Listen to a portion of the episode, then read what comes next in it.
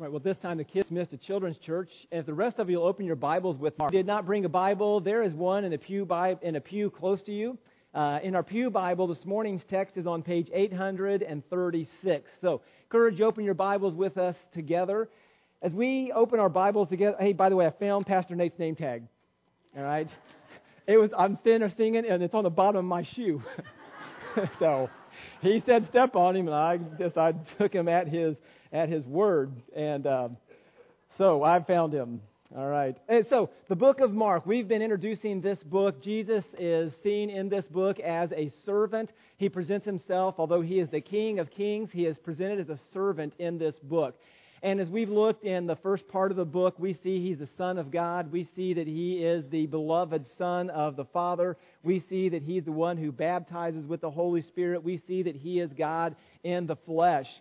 And as we've introduced that, as I think about the context of the book of Mark, and as Pastor Nate mentioned this morning, we're going to see the authority of Jesus.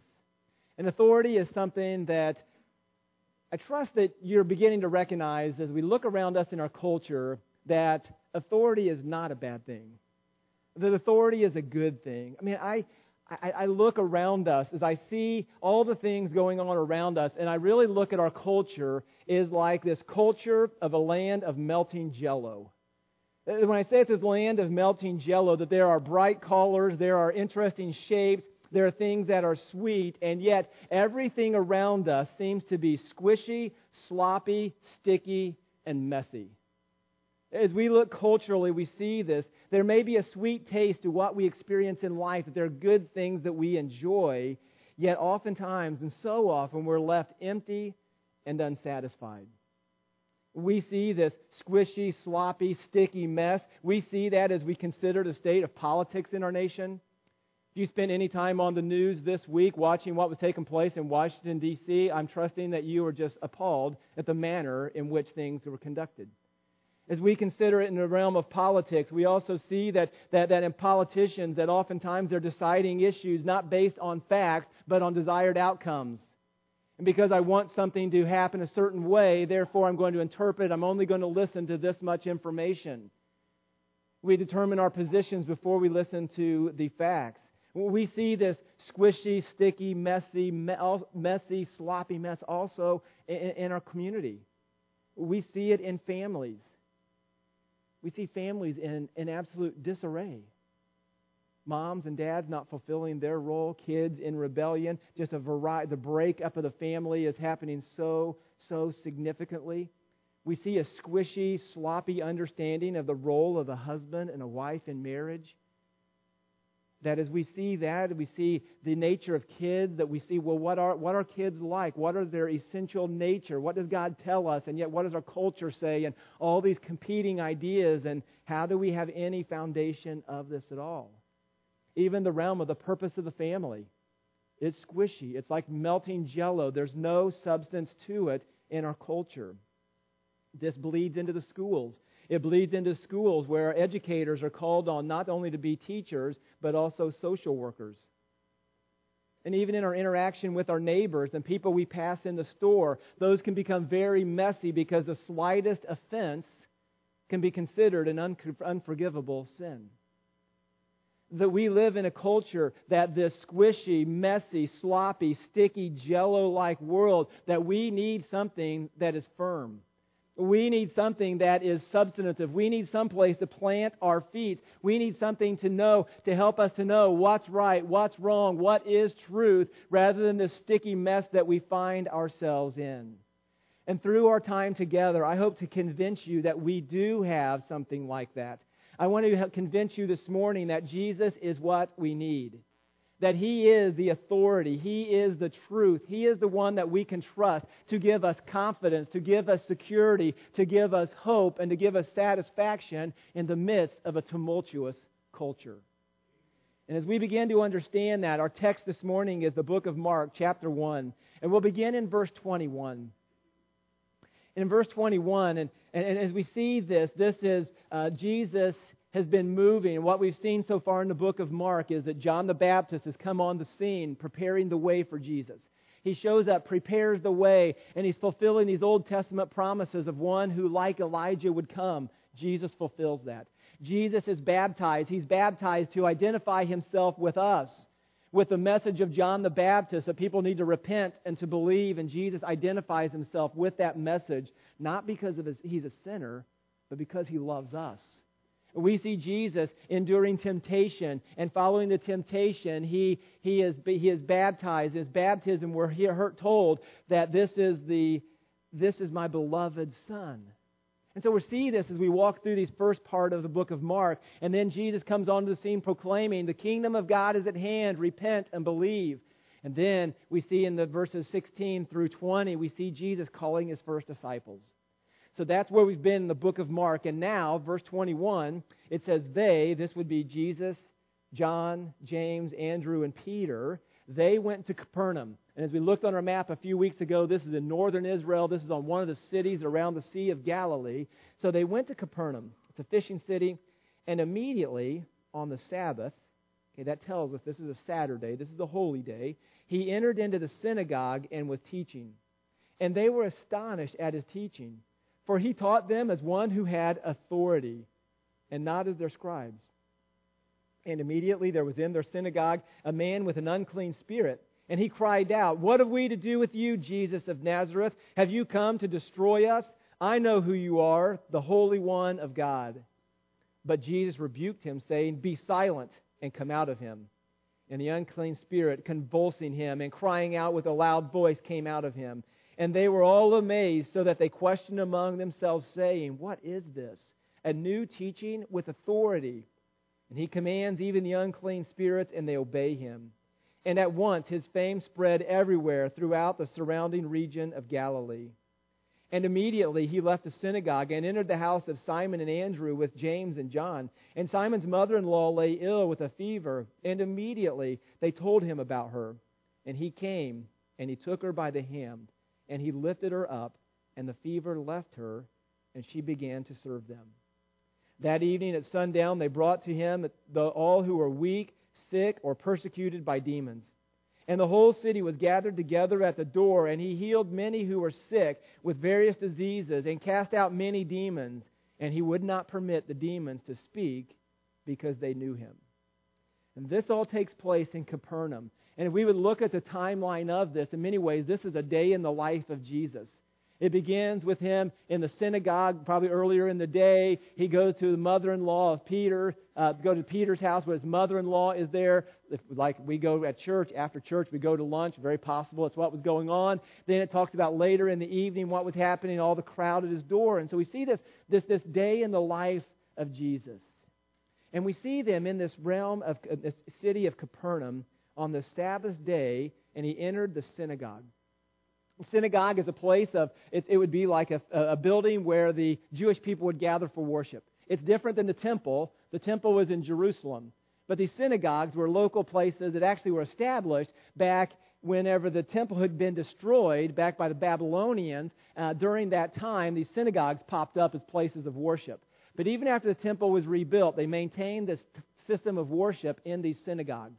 And so they would go there, and the Jews would gather there weekly, and they'd go there weekly to hear teaching and pray and do things similar to what we would see in, in a church.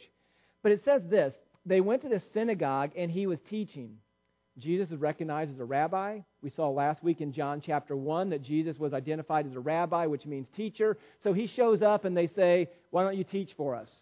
So they give him this opportunity to teach. And verse 22 says, And they were astonished at his teaching they were astonished at his teaching, for he, had a, for he taught them as one who had authority and not as their scribes.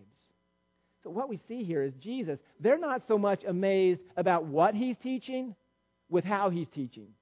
What he was teaching was certainly profound and would have been wonderful, but what really caught their attention is he's teaching with authority. And he's teaching with authority because he is not referring like the scribes in their day. They would refer to, well, this teacher says this, this teacher says this, this teacher says this. All right, for those of you who are students, those of you who are in college or high school students, when you write a paper, your teachers really don't care about what you think about a topic. They want to know, can you do the research? And so they want you to note all your resources all right? And that's kind of laborious. You know, it's not very fun. But they want to see this, so they want you writing all this because those other people give you authority. Right? They're the experts. They're the doctors. They're the PhDs. They're the scholars. And so you refer to them, and that gives you credibility. Jesus didn't need to do that. Jesus didn't need to refer to anybody else to give him authority because he has all authority. If we would wonder what Jesus taught, we would probably find the t- kind of things he was teaching here in Mark were what we see in Matthew. And turn back to the book of Matthew with me. And I want you to see why it is that they likely understood that Jesus was teaching with authority and it was so different from what they heard. So, Matthew chapter 5, and, and this is on page 810 in your Pew Bible. Matthew chapter 5. This is in what we call the Sermon on the Mount. Matthew chapter 5, 6, and 7. It's incredible teaching of Jesus. Best sermon you're ever going to hear. Far better than anything you'll ever hear here. Matthew chapter 5, verse 21. Here's what Jesus would have been taught, teaching. He says this You have heard that it was said, to those of old, You shall not murder, and whoever will murder will be liable of judgment. And he's saying, So you've heard that, and listen to what he says, but verse 22. But I say to you, You've heard what others say, but I say to you that whoever that everyone who is angry with his brother will be liable of judgment. Whoever insults his brother will be liable to the council, and whoever says you fool will be liable to the hell of fire. So, murder's wrong. Jesus is saying, but I tell you, he raises the bar to the heart level. It's not just about physically killing somebody, but it goes to the heart. He, he, look in verse 27. He says, You have heard it said, okay, so he's referring to others have said this, you shall not commit adultery. But I say to you, there's the authority, that everyone who looks at a woman with lustful intent has already committed adultery with her in his heart. Jesus is going beyond the act of adultery to the heart motive. And he is saying, You've heard it said, but I say to you. Look down in verse 31. It was also said, Whoever divorces his wife, let him give her a certificate of divorce. But I say to you that everyone who divorces his wife, except for the ground of sexual immorality, makes her commit adultery. And whoever marries a, a, a divorced woman commits adultery. So you've heard it said, but I say. And we see it again. Look on down a little more in verse 33. Again, you have heard that it was said to, to those of old, You shall not swear falsely, but shall perform to the Lord what you have sworn. And what's the next verse say? But what? But I say, look in verse 30, 38. You have heard that it was said, an eye for an eye and a tooth for a tooth. What's verse 39 say? But I say to you, verse 43, you have heard it said, You shall love your neighbor and hate your enemy. But what? I say to you, love your enemies and pray for those who persecute you. Now, here's a, just a Bible study tip. When you see something repeated over and over and over and over, you have heard it said, but I say. You have heard it said, but I say. You have heard it said, but I say. You've heard it said, but I say. Why all the repetition? Yeah, so you get it. What is Jesus saying? You've heard all this other stuff from others, but I'm telling you. And why is he telling us? And Mark picks it up because Jesus has all authority. The other authorities don't matter. He has all authority. And as we see this back in the book of Mark, as Jesus, as he is teaching this in verse 22 in Mark 1, and it says, and they were astonished by his teaching. The idea of astonished is that they are completely amazed we would say it, they are blown away by his teaching. They, they just, they're astounded. They've never heard anything like this. People don't talk like this. And I will tell you, people don't talk like that in our culture either. Nobody, we don't hear people saying, but I say to you, we don't hear people making authoritative declarations in our culture. We've heard it, if you're watching the news this week, you heard people talking about my truth, her truth, his truth.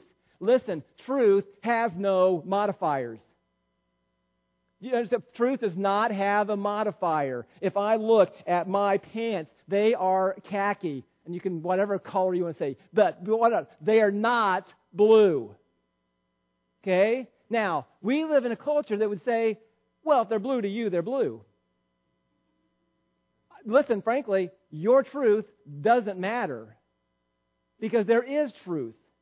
And we see that in the context of the Word of God, that, that, that the squishy, washy world that we live in, this, this all everything's up for grabs, that there's no authority, it's just whatever you want to do, whatever your authority is, that we just, we're, we're awash in that in our culture. And as we watch it unfold in our culture, we see a huge mess. It happens in our families when there's no structure, no authority, everybody just does whatever they want to, everybody does whatever they please. Everybody thinks, well, that's what that would be great if everybody just did what they want. Until you live it for a while and realize this is a train wreck. That everybody doing their own thing is not a good thing. We have a whole book of the Bible called the Book of Judges that talks about that, and everyone did what was right in their own eyes. No king in Egypt, no truth, no absolute authority. And you read the book and you realize it is a train wreck. And we can look at that in our day as well. No authority. Everybody doing what they want. And we're suffering as a people because of it. As we see this, that Jesus is coming onto the scene teaching with significant authority. He is helping us to understand that He has authority because He is God. And that's been established for us in this book. He's the Son of God. He is the beloved Son of the Father, that He is the Lord. We've seen that in this book. And because that, He has authority. And we might say, well, so just because He says it, why does that make Him authority? I mean, I could say that. I could say, but I say to you, and you're like, well, who are you? What gives you that authority? And if we're thinking that's that's fair, so we, let's read on. So what happens? So in verse 22, Jesus teaching with authority. The people are blown away by that. And in verse 23, and it says, and immediately, that's our key word in the book of Mark, by the way. We see it all over the place. Mark chapter 1, verse 23. And immediately, so these people are blown away by the teaching, and right away, what happens? There was in the synagogue a man with an unclean spirit, and he cried out, What do you have to do with us, Jesus of Nazareth? Have you come to destroy us? I know who you are the Holy One of God. And, and, and, it's interesting as we see this, this action unfolding, that Jesus and these people are being blown away by, like, whoa, he has authority. And you can start to see them begin to question if he has authority like this, who is he? John the Baptist was talking about him as preparing the way for the Lord. And you can almost see these theological wheels start to turn in the people, and then instantly that it's all interrupted. It's like we're right now, like in, in the middle of a preaching service and it's like really quiet and it's like really intense and people are really paying attention, and then somebody comes in the back door and starts, say, starts saying crazy stuff. Would that kind of ruin the moment? It does. And as we see what's happening in this, it says, and immediately when this is going on, in comes this person who speaks with an unclean spirit. And is crying out, What do you have to do with us, Jesus of Nazareth? And, and I'm convinced that, that there are supernatural interruptions that happen all the time. If you are engaged in the ministry at all, if you are seeking to talk to people about Jesus, seeking to have spiritual conversations with others, if you're trying to help others to grow and change, if you're engaged in that, you know what I'm talking about. You're talking to somebody about Jesus, and, and, and they're like listening pretty intently, and their phone rings. Ah, well, it just it happens. Well, if you do this long enough, you realize it always happens at that that like most inconvenient time. Or, or you're you're having a conversation with somebody and, and things are really intent, and then all of a sudden they the, the baby starts crying. Distraction, distraction, distraction. And I think that often happens that, that there are these supernatural, spiritual interruptions that the Satan does not want us listening. He does not want us to be thinking that, that Jesus is the Son of God. He has authority. I need to do something about it. And as a result of that, that these supernatural inter- interruptions show up. And so, what we see so far, and I got behind on my slides, so catching up a little bit, I just realized we're behind. Jesus has an authoritative teacher. We got that. We also see that he is not like other teachers. He has authority. And then we see this, though. It stirs up spiritual opposition. He stirs up spiritual opposition. And we need to learn from this. Listen, there are kingdoms in conflict in our world. Jesus said in earlier in this book, this chapter, the time is fulfilled, the kingdom of God is at hand. repent and believe that what we have going on in this church age is that the kingdom of light is breaking into the kingdom of darkness. And as Jesus Christ and the message of the gospel breaks in, there is opposition to that. Because the, these demons in this said in this context says, What have you to do with us, Jesus of Nazareth? Have you come to destroy us? And, and Jesus doesn't answer our question, but if he did, he would have said, Not yet. I'm going to, but not yet. I'm invading the kingdom and it's already showing up, but it's not yet fully here. And, and, as they, they communicate this, they call him Jesus of Nazareth, indicating that Jesus is fully man. They understand that, but also describing him as the Holy One of God, that Jesus is fully God, he is fully man. They understand this, and they're opposing him. And as they stand to oppose him, watch Jesus' response in verse 25. And Jesus rebuked him, saying, Be silent and come out of him. How was Jesus teaching? The people were amazed because Jesus was teaching with what? Authority. We have a demon possessed man show up. Jesus speaks to the demon and he speaks to him and says, Be silent and come out. I believe this is a very authoritative statement. Because what happens next in verse 26? And the unclean spirit convulsed him, and crying out with a loud voice, came out of him.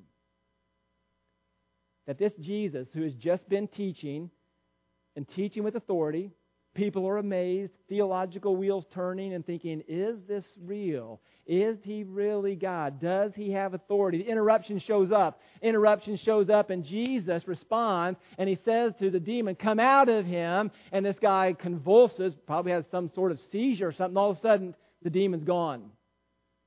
And as we think the people were blown away at the teaching, I think they're blown away now as well. Even more so.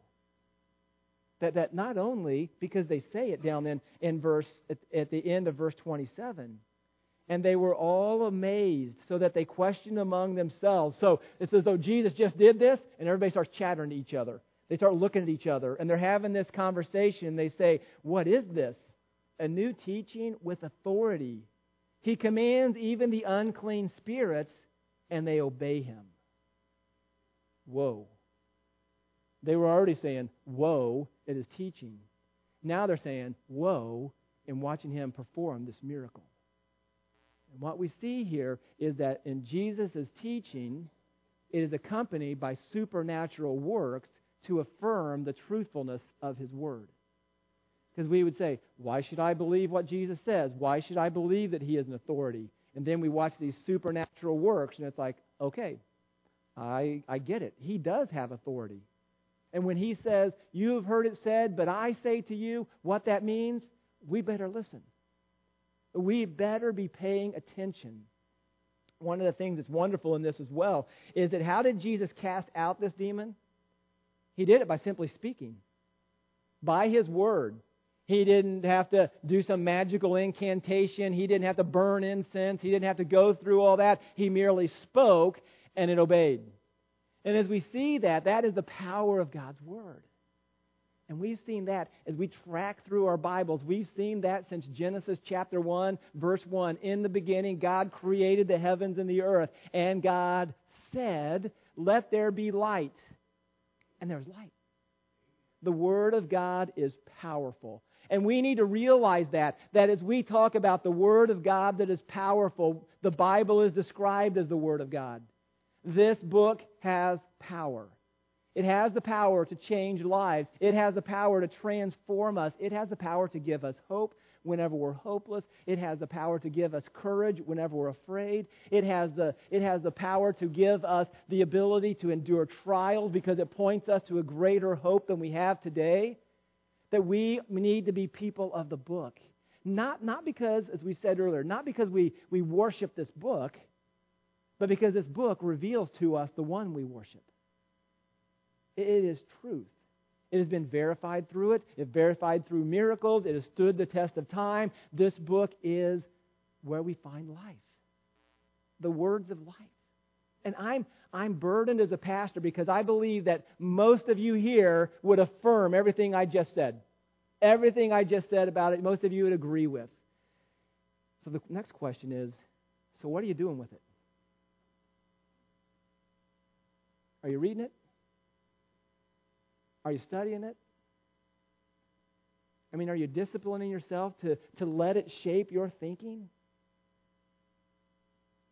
I mean, is, is, is this shaping the way you respond to your spouse? Is this shaping the way that you're thinking about politics in our nation? Is this shaping the way that you're dealing with conflict with somebody at work?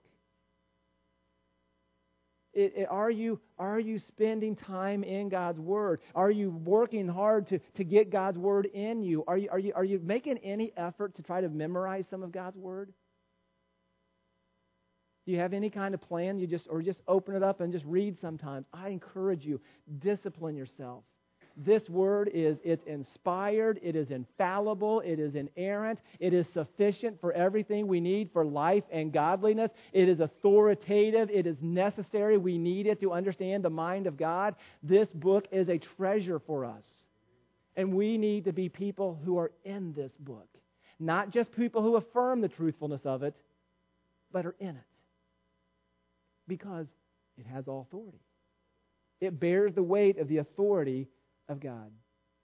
Well, back to the book of Mark. As we see this, as we see these people that are amazed at all this, as Jesus stirs up spiritual uh, opposition, we see that he demonstrates the power of his word. He demonstrated the power of word by speaking, and this demon comes out. This unclean spirit, it comes out of him when he does this. And in verse 27, it says that all the people are amazed. And in verse 28, at once his fame spread everywhere. I mean, it's like a forest fire with dry kindling. It just takes off. And Jesus becomes wildly popular. His fame spread everywhere throughout all the surrounding regions of Galilee. And what we see is that Jesus amazes those who understand. He amazes those who understand. Well, we transition here from this idea of Jesus teaching with authority, being able to cast out a, out a demon. And we learn to tw- verse 29. And immediately he left the synagogue. So he's been teaching, teaching with authority, cast out a demon, comes out of there, and now they go, it says, he left the synagogue and entered the house of Simon and Andrew with James and John. Okay, those are the four that he called up earlier in verses 16 to 20 and, and they go to this house. And then, again, in my, my picture of Jesus' day, it's kind of like our day. And, uh, you know, he goes to church in the morning. What do they do? They go to somebody's house for lunch, right? And so they're at lunch and they get there. And it says in verse 30 Now Simon's mother in law lay ill with a fever. Okay, and you know, laying ill, in our context, being ill with a fever is not a big deal right? You go to Walgreens, get some Tylenol or something, knock the fever down. You get some stuff, cold medicine, whatever. You go to the urgent care if it's really bad. They don't have any of that. Right? This, is health issues were much more serious in this time, and so she lays ill with a fever, and then it says immediately. There's our key word again. Or you notice immediately, immediately, immediately, and immediately they told him about her, and he came and he took her by the hand and he lifted her up, and her fever left her, and she began to serve them. In this, what we see is that Jesus, in this, he's just not an authoritative teacher, but we also see that Jesus is a supernatural healer. He is a supernatural healer. And, and as we saw up when he cast out the demon earlier, he did it by his word. He spoke and it left. What did Jesus do here? What did he say? Nothing. It, says he doesn't say, it doesn't record any words that he says. And what we see in this is that Jesus, he is able to heal with a word or even without a word. He simply, this, this, that Peter's mother in law is laying there sick, and what does he do? He reaches and he simply grabs, takes her by the hand, and raises her up, and she's healed. She's healed at the touch of Jesus. To give us again this picture of the power of Jesus. And as we see this, Jesus healing without a word, as we recognize this understanding, and Peter, James, John, and Andrew, they're watching all this, we can't help but to think they're just blown away by this. They've not seen this. They haven't read the book of Mark yet. Right? They haven't read the other Gospels. They're not like, oh, of course, this is what Jesus does. They're being amazed by it. And they've watched him teach with authority, cast out a demon, and now they're seeing him raise Peter's mother in law from her sickness. And Jesus does this without a word. And again, it's demonstrating to us that Jesus has authority. That we have a reason to be listening to him, to see in what he says. And so the verse 31 ends by saying, And the fever left her, and she began to serve them. And I love that picture. She is healed, and what does she do? She starts serving. And this is probably a pastor's uh, taking liberty on the text, so the text may not, probably isn't teaching this, but I want to make a point. Okay? So here's the point. What did she do? She served. When? After she was healed. Listen, I just want to make the point that when God saves you, He saves you to serve. When God heals you from your sin and your rebellion, He saves you to serve, to give of yourselves for others, to become a loving person who life's not all about you. and I wanted to say that because I want to say that because we need to realize that we are a church family.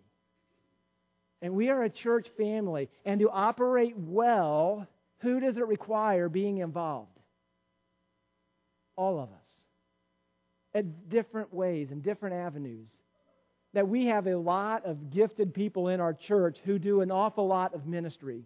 And I am really thankful for that. And I'm also really thankful that there are people, whenever there's a need in our church and we're saying we need help, oftentimes there's many of the same people who are already doing a whole bunch of stuff who step up and say, Well, I'll do that too. And I, and why I am burdened with that is because I know that there are often there are people here that aren't doing much. That you come, and we're thankful that you're here. I mean, we're delighted. We're th- we are. We're thankful that you're here. We want to encourage you to be fed. But if you consider Eastside Baptist Church your church home, I want to encourage you to take on some responsibility of serving. We would love to help you understand how that might be, but to get you connected, but that will tie you in at a closer level with some of the church family. You'll get to know some people in a greater way. And then as a church, we can do more stuff. We can do more things. We can be engaged in more ministries because we're not just begging people to fill a church, children's church spot, or we just begging people to fill the nursery, and somebody that's already doing five other things is going to do that too. Right? So I just, I just want to encourage you to consider how are you serving and how might you serve additionally. Now, there's some of you don't hear anything I'm saying because some of you are saying, okay, I just need to do more. Some of you are already doing a million things. I'm not talking to you. Okay? So we see this. So I just head that up saying, I'm not sure that's what the text teaches. Other parts of the Bible teaches that, but it's a burden on my heart, and I wanted to communicate it to you. Well, let's continue in our text. So They've been in synagogue in the morning, they've been at Peter's house, and now, verse 32 says, that evening at sundown. Okay, so now we're at the end of the day, all right? We're at the end of the day, and they brought to him all who are sick and oppressed by demons. Right? So his fame spreading earlier. He was teaching with authority earlier in the day. His fame is spreading like wildfire. The people know where he is, and so the house, there's crowding around the house at night. And it says, And that evening at sundown they brought to him all who were sick and oppressed by demons. And the whole city was gathered together at the door, and he healed many who were sick with various diseases. And he cast out many demons, and he would not permit the demons to speak because they knew him.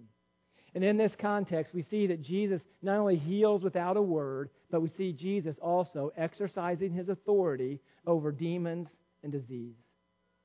And can you just imagine this? I mean, imagine you are, you live next door to Peter, and you got word that Jesus is there, and you, you saw him come in, you've heard some of this, and you look out your window that night. What are you seeing? You're seeing just multitudes of people outside of Peter's house. And you're thinking, man, what is going on? And you're seeing people come in who, who are being carried in because they can't walk, and we see them walking out on their own. We see people coming on with diseases and, and maybe eye struggles or hearing problems or, or they're lame or a variety of things, and they go into the house. They go into the house with all those ailments, and they come, they're fine. People that are possessed by demons, people with altered mental states because of what's going on, they come into the house, see Jesus, and they come out healed. They'd be blown away by that. We'd be blown away to realize who is this Jesus. And we would begin to understand that he is somebody much different than us. He's a powerful teacher an authoritative teacher. He is a supernatural healer. We would listen to the teachings and we begin to understand that He is God. As Jesus demonstrates His authority in this area, we would think about, uh, we see that the people would be amazed at this. And He's casting out demons, and verse 34 says, and He would not permit the demons to speak because they knew Him. They knew who He was. They know that Jesus is God in the flesh, and Jesus isn't letting them speak. And, and we're going to see that in the next, tomorrow, next week in our passage as well, that Jesus is going to tell somebody, I don't want you to tell them what happened. And, and, and the question sometimes comes up, and we'll deal with that question next week. But this week we think, well, why doesn't he let the demons speak? And Pastor Nate hinted at it. He doesn't want his message entrusted to the enemy.